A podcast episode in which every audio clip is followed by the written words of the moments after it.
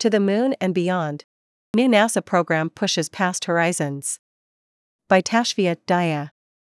A new program from the National Aeronautics and Space Administration, NASA, Artemis, seeks to send U.S. astronauts to the moon in 2025 or 2026 and build a lunar base camp in the next decade but the estimated budget of $93 billion by the mission's launch raised questions for many of whether NASA should focus on other efforts instead of moon landing, like combating climate change.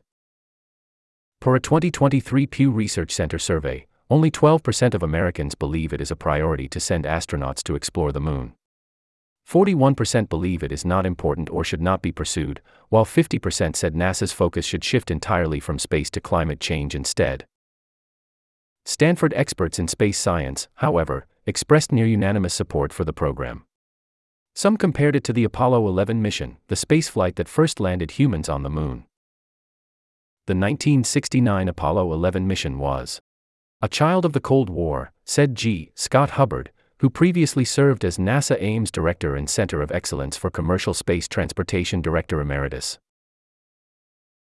The Apollo program was a national imperative by the United States to demonstrate technological superiority to the Soviet Union by landing the first human being on the moon, Hubbard said. The Artemis program was created as a result of a 2017 Space Policy Directive.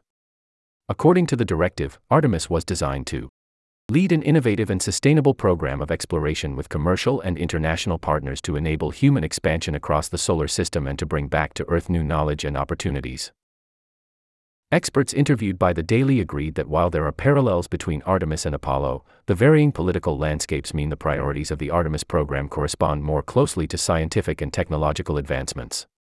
Some goals include research of planetary processes and improved understanding of the history of the Sun, Earth, and Moon system.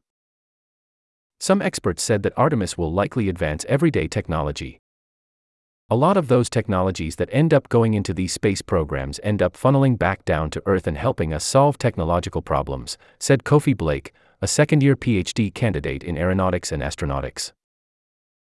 Echoing Blake, Simone D'Amico, associate professor of aeronautics and astronautics, said a possible benefit of the Artemis program is a viable landscape for human survival on the moon.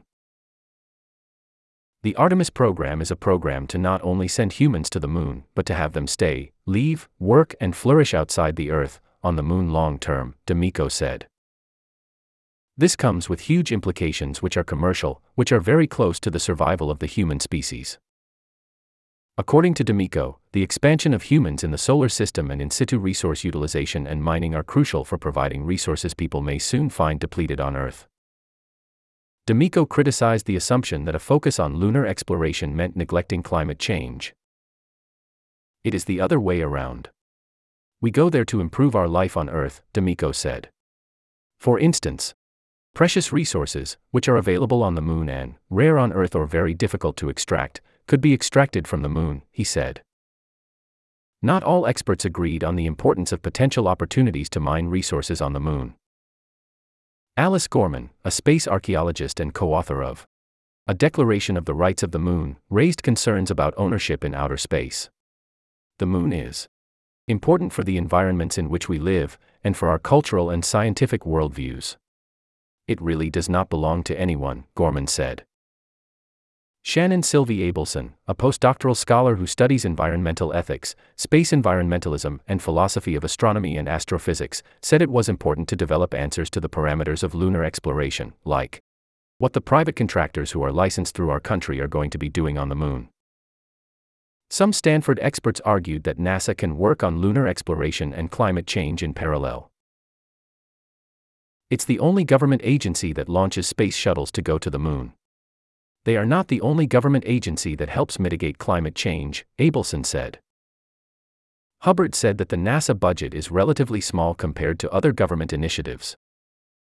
It's less than one penny on your tax dollar. In context of the overall federal budget, it's a tiny amount, he continued.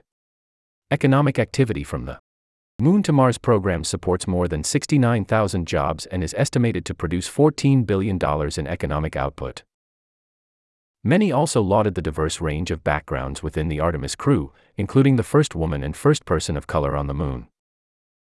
To put a woman on the moon, to put a person of color on the moon, maybe in the future to put a transgender astronaut, to put any number of diversified individuals into contexts where they have never been, it's always good, Abelson said.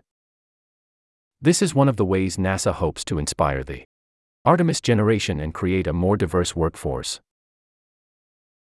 There's a lot of value in learning about humanity's place in the world. But also, spaceflight very much encourages and excites young people to pursue degrees and careers in STEM, Blake said.